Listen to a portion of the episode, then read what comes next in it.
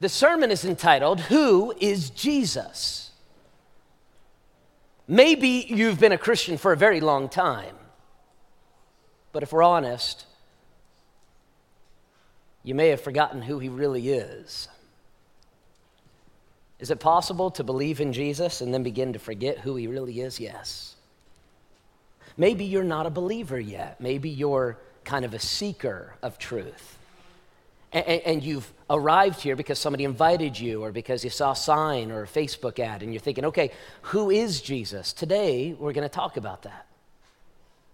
Now, to answer this question, we could go to a lot of sources. Uh, uh, we could go to historians who have tried to answer the question, Who is Jesus? We could go to um, theologians who have tried to answer the question, Who is Jesus? But instead of going to these outside individuals, these men and women, instead, let's see what Jesus says about himself in John chapter 14 and verse 6. Let's have Jesus describe himself.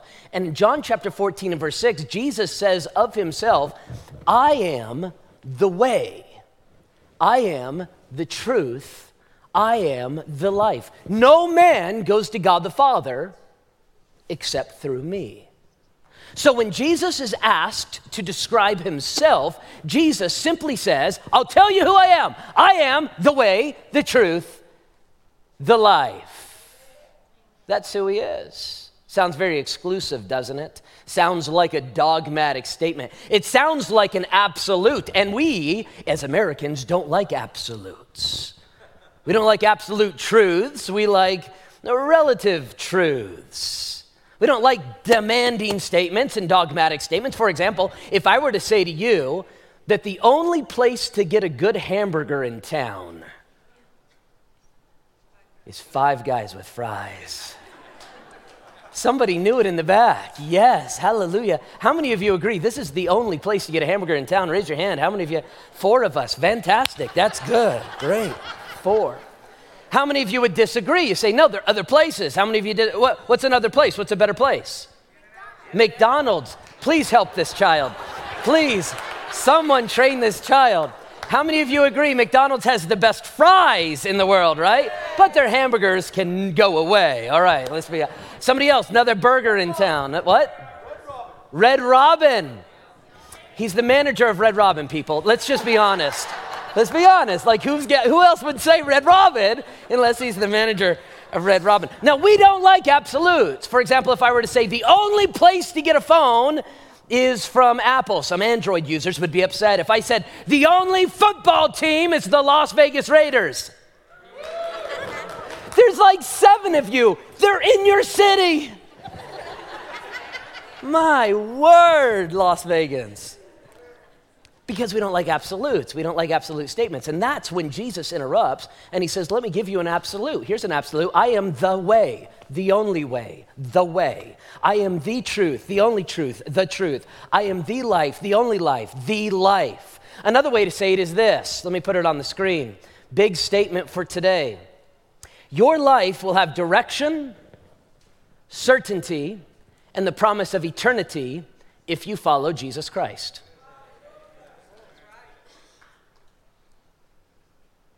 You will have the way, direction, you will have certainty, truth, and you will have the promise of eternal life. There's life. The converse is also true. Hear me, friend. If you don't follow Jesus Christ, you have no direction. You're wandering in life. You're lost like a sheep away from the shepherd. You have no certainty. You don't know what is right and wrong. You can't tell the difference between good and evil.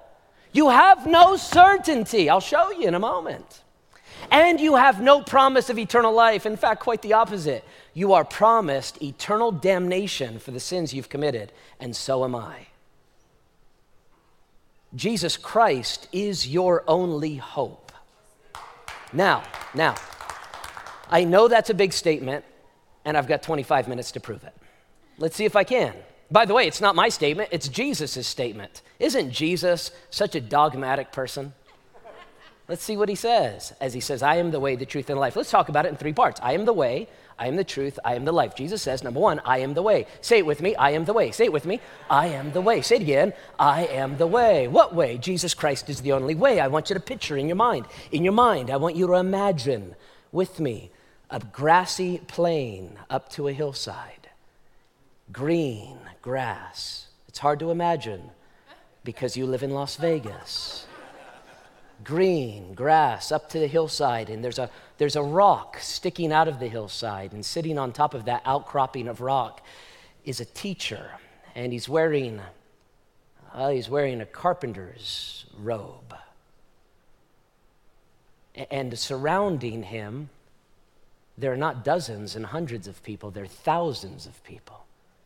And you've arrived because a friend invited you to hear about this carpenter, teacher, rabbi from Nazareth. And so when you arrive, you walk through the crowd a little bit and find an open spot. And as you do, you hear the very first words Jesus says, Come unto me. And you think at first he must be talking to me, but he's not. It's part of his sermon. Come unto me, he says, all you who are weary and are levy laden, and I will give you rest.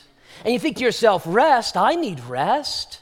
And suddenly, the message of Jesus is not subjective for all, it's directive for you. And you think to yourself, that's what I need rest.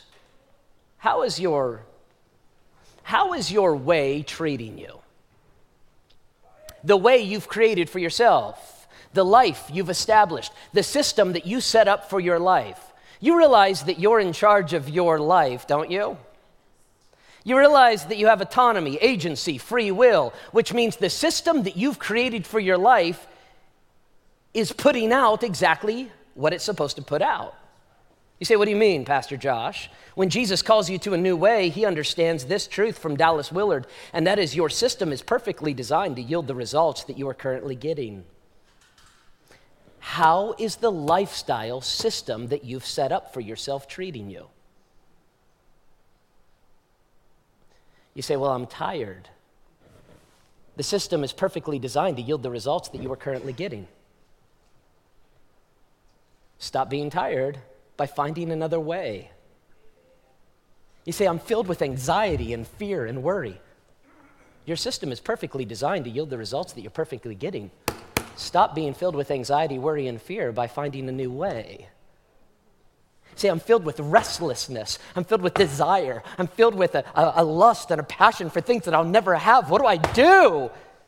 Your, perf- your system is perfectly designed to yield the results that you're currently getting. Find a new way.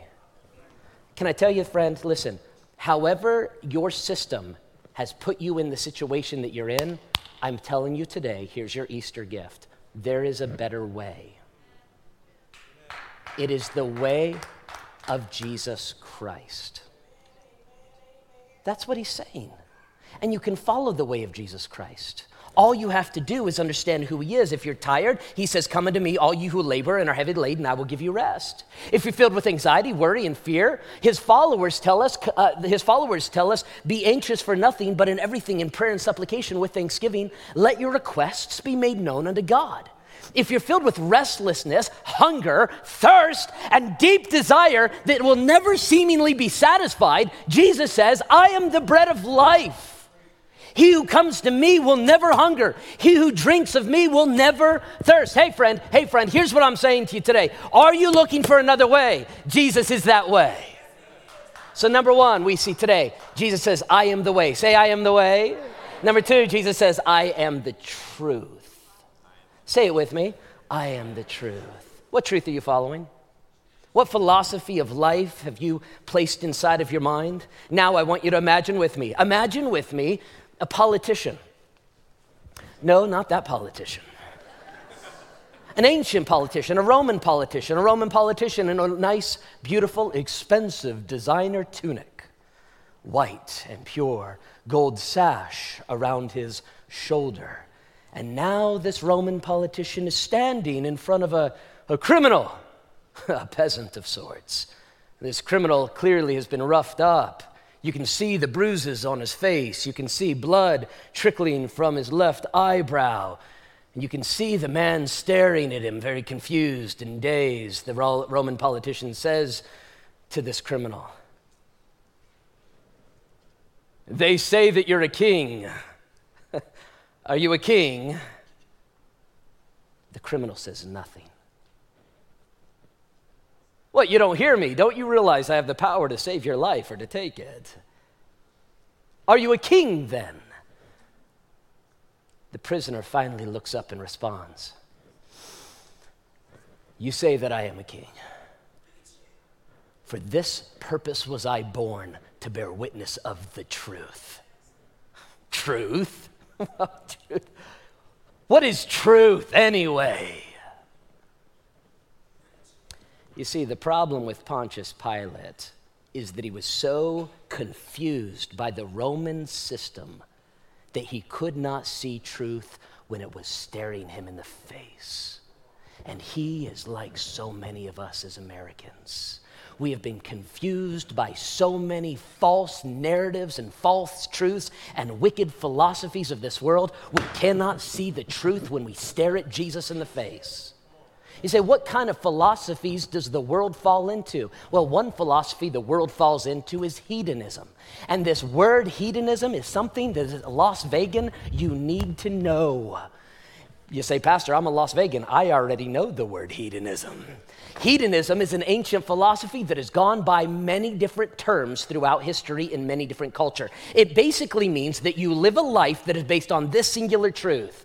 I elevate pleasure above all things. I do whatever I can do to continually pursue pleasure for me. If it feels good, I do it. If it doesn't feel good, I don't do it. Why? Because all I care about is the moment, me, selfishness, pleasure, hedonism, and the Bible calls it sin. The greatest hedonist throughout history, in my opinion, was an emperor named Nero. Nero is actually the emperor during the time of the book of Acts in the Bible, and he was notorious. We would call him the ancient rock star of antiquity. This guy held nothing back. Whatever he wanted, he took. He was known most broadly for his drunken orgies, constantly bringing all sorts of men and women, from slaves to the highest societies, inside of his palace for days on end, drunken, gluttonous feasts that were orgies. This is what he did. Why? Because he wanted to. You say, what's wrong with that? Nothing. Nothing's wrong with it because he's a hedonist. And a hedonist says, if I want it, I take it because life is about giving me pleasure. So much of a hedonist he was that his mother, his mother became a threat to the throne. At least that's what Nero heard. And when he heard that his mother might be a threat to the throne, he murdered his own mother. You say, big deal. There's nothing wrong with that, right? Because he's a hedonist. And his truth, his truth, his truth was that he lived for himself and what he wanted.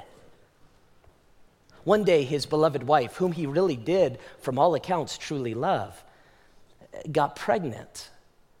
And he found out that the child was a boy. Because he was threatened by that idea, he threw his wife to the ground and began to kick his wife in the belly until she miscarried. You say, that's terrible. Why is it terrible? Why? Who says it's terrible? It gave him pleasure. Isn't it okay to do whatever it does to give you pleasure? Isn't that your truth?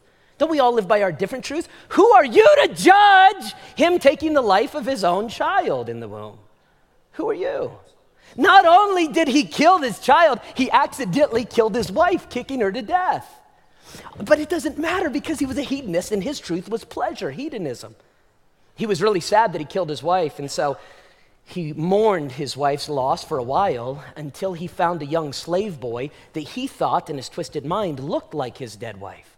So he had the child, the young boy, castrated and made him dress for the next few years as his wife and treated that young boy as his wife for the next few years. You say that's terrible. Who says who says? Who says it's bad? Why is it bad? You say? I say? Because he's a hedonist, and his truth is whatever gives him pleasure is what he ought to do. Rome was burning around him, the very society that he was leaving. And as Rome burned, he blamed the Christians and the Jews for doing so. And because he was a hedonist, the best thing he could do is persecute the Christians and the Jews by dipping them in oil, crucifying them to trees, and lighting them on fire. And they lit the streets of Rome for weeks at a time, months at a time. See, that's terrible. Why is it terrible? Who are you to judge this man? He's a hedonist, just like we are, those who believe this philosophy of life. At the end of his life, he could find no more pleasure, no more people to follow him. So he took a knife to his throat, and before he sliced his gullet open, he said this Thus dies one of the world's greatest artists. It gave him pleasure to do so. Now, how many of you in this room think hedonism is a good philosophy to live your life by? If you do, try it. You have a free will. You do you, bro. You do you. Say, man, I don't want that truth. Maybe there's a better truth. How about the truth of Stoicism, where hedonism elevates pleasure, Stoicism elevates virtue. Virtue is the highest form of good. To be righteous and to look down your nose upon those who are not righteous. This is what a Stoic represents. I feel no pleasure and I feel no pain because I'm dead to everything. Stoicism was an ancient philosophy that's found in every culture as well, goes by different names.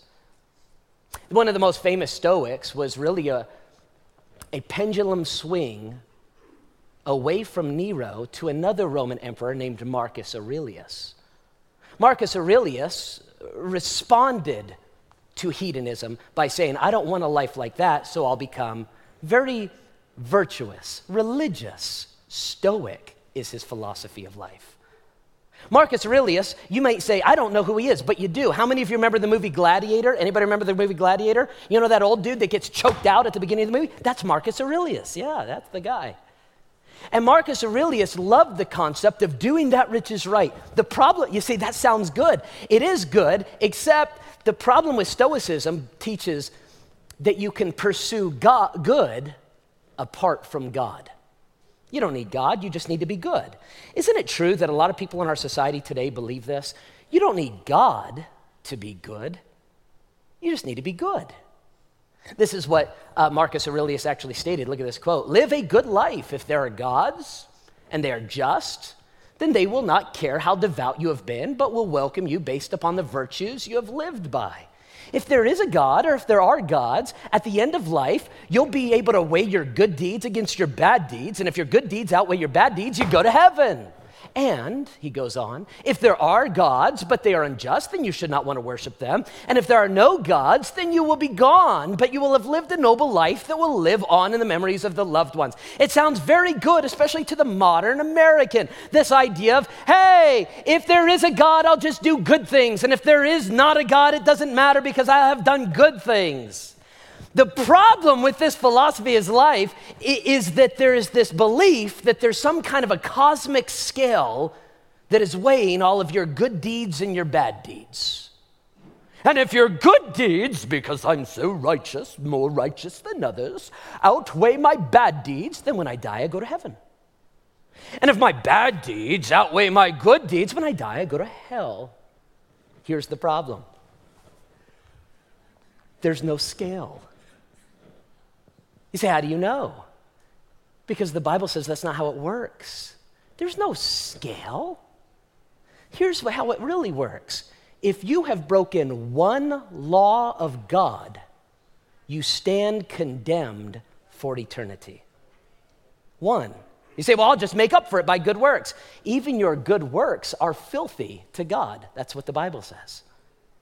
You say, well, are you saying there's no hope? Not if you're a Stoic. Here's the point. Look what it says in James chapter 2 and verse 10. It actually says, For whoever shall keep the whole law and yet break one, stumble in one point, he is guilty of breaking the whole law. You say, but I, have got a lot of good and I have a little bit of bad. Doesn't matter. That one little bad erases all of your good.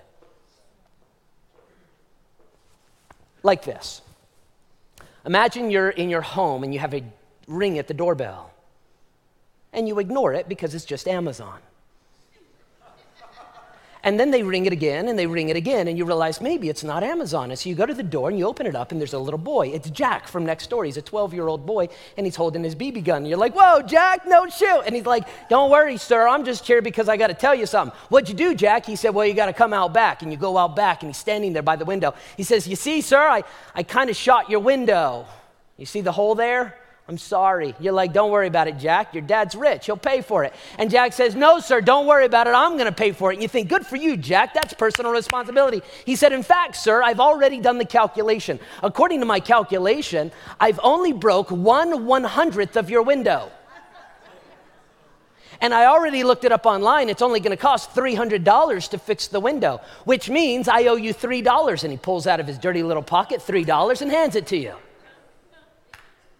You say, well, that's not going to work, Jack. No, it's not. Do you know why? Because if you broke a small part of the window, you broke the whole window. Hear me. There are a lot of religious people who think I haven't broken many of the laws. Listen, Jack, you broke one law, you broke the whole thing. Your, listen, listen, you and I are as damnable as any sinner that ever was. You aren't going to like this next statement, but here it goes. If Hitler goes to hell, so do you. That's the gospel truth. You say, what am I going to do? Well, you can live by stoicism and then get in heaven, and you'll be really surprised when you stand before God and realize that one breaking of the law damns you forever. So you could be a hedonist, you could be a stoicist, you could be hedonism, stoicism, or, or you say, well, there are other philosophies of life. I'll run through a few. How about humanism? Humanism elevates man and says mankind is the answer to all of our problems.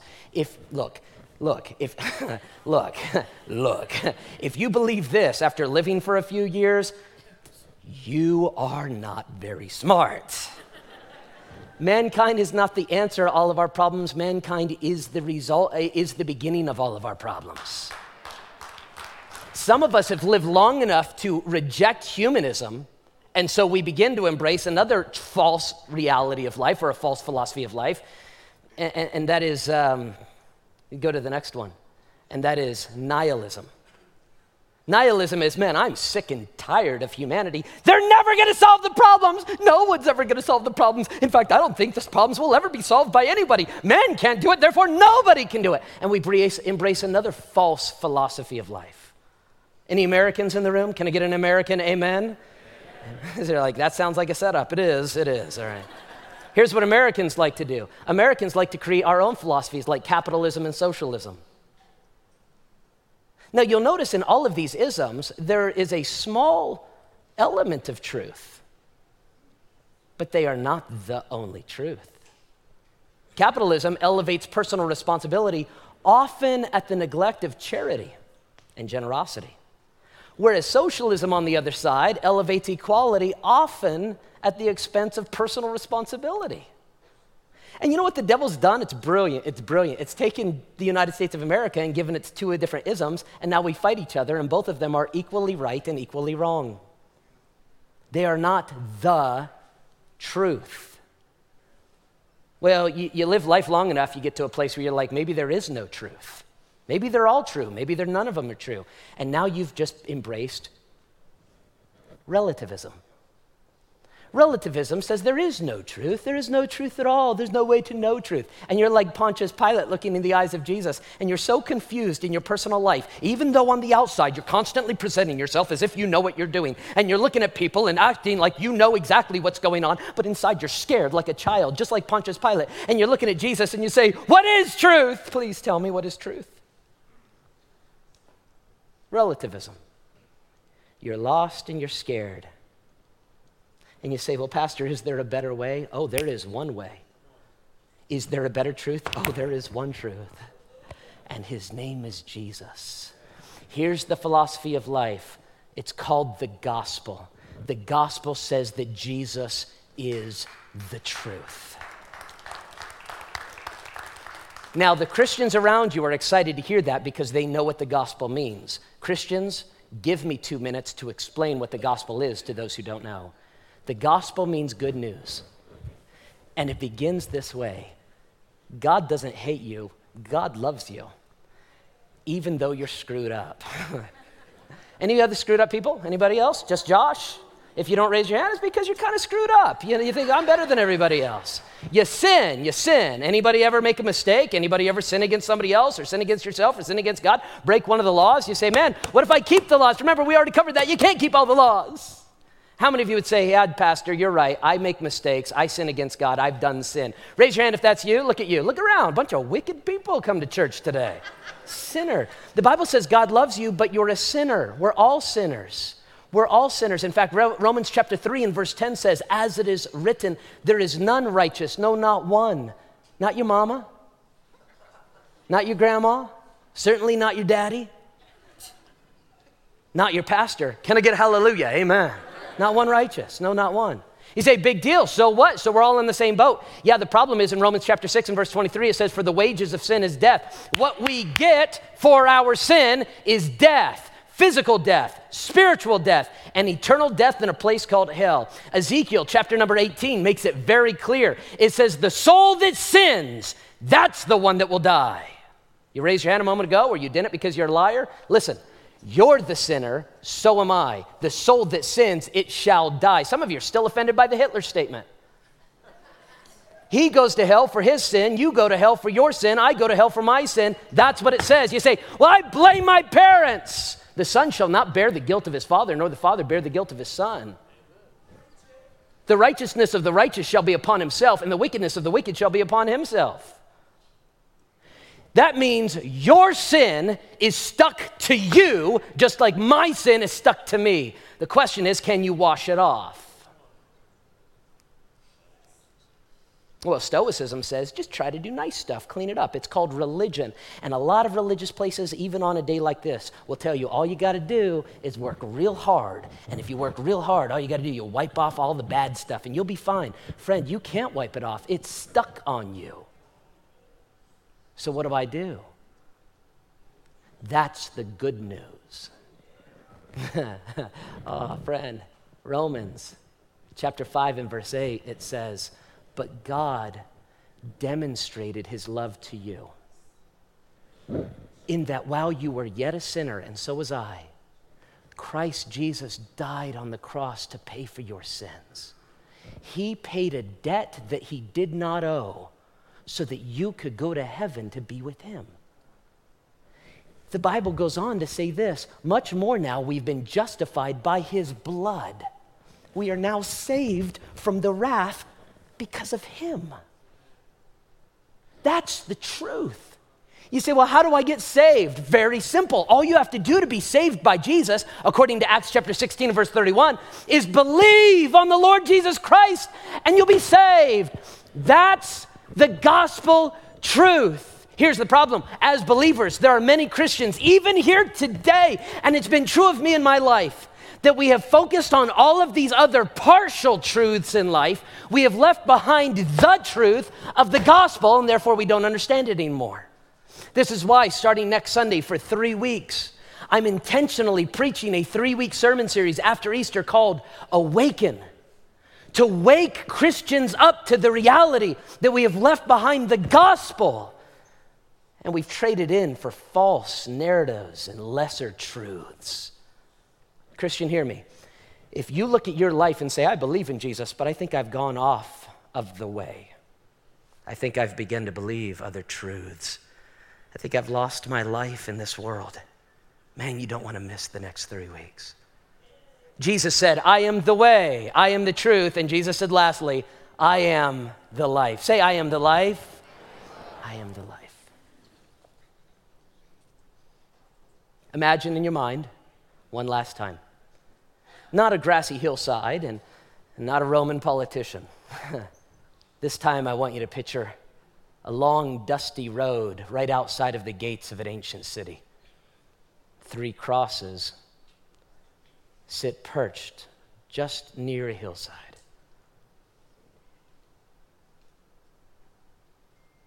As you approach these crosses, you notice there are people gathered around.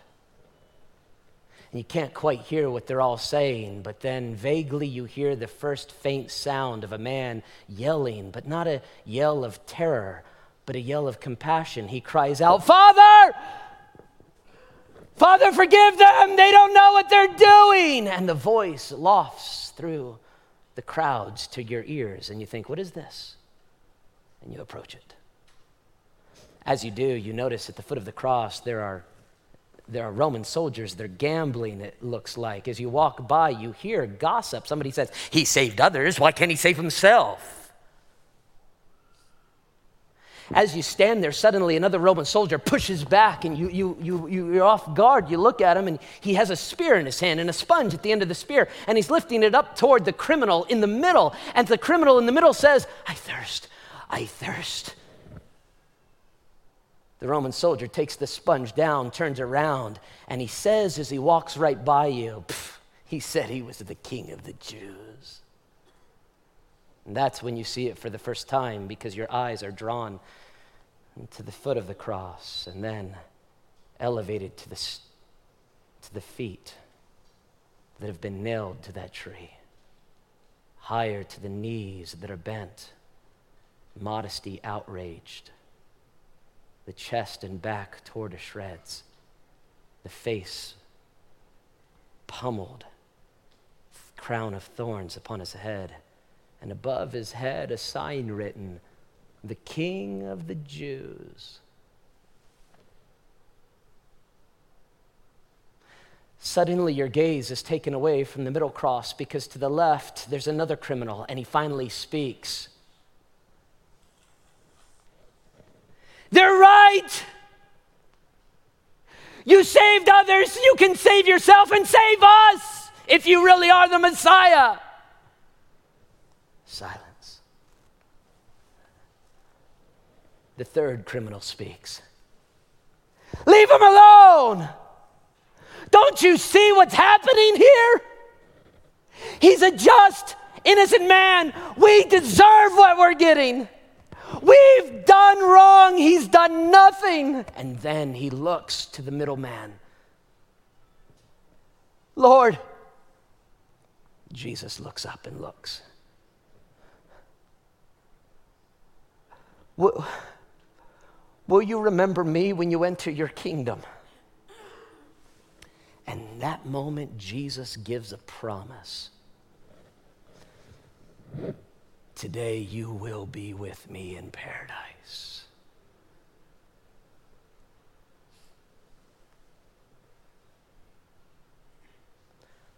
Would a promise from Jesus be good enough for you?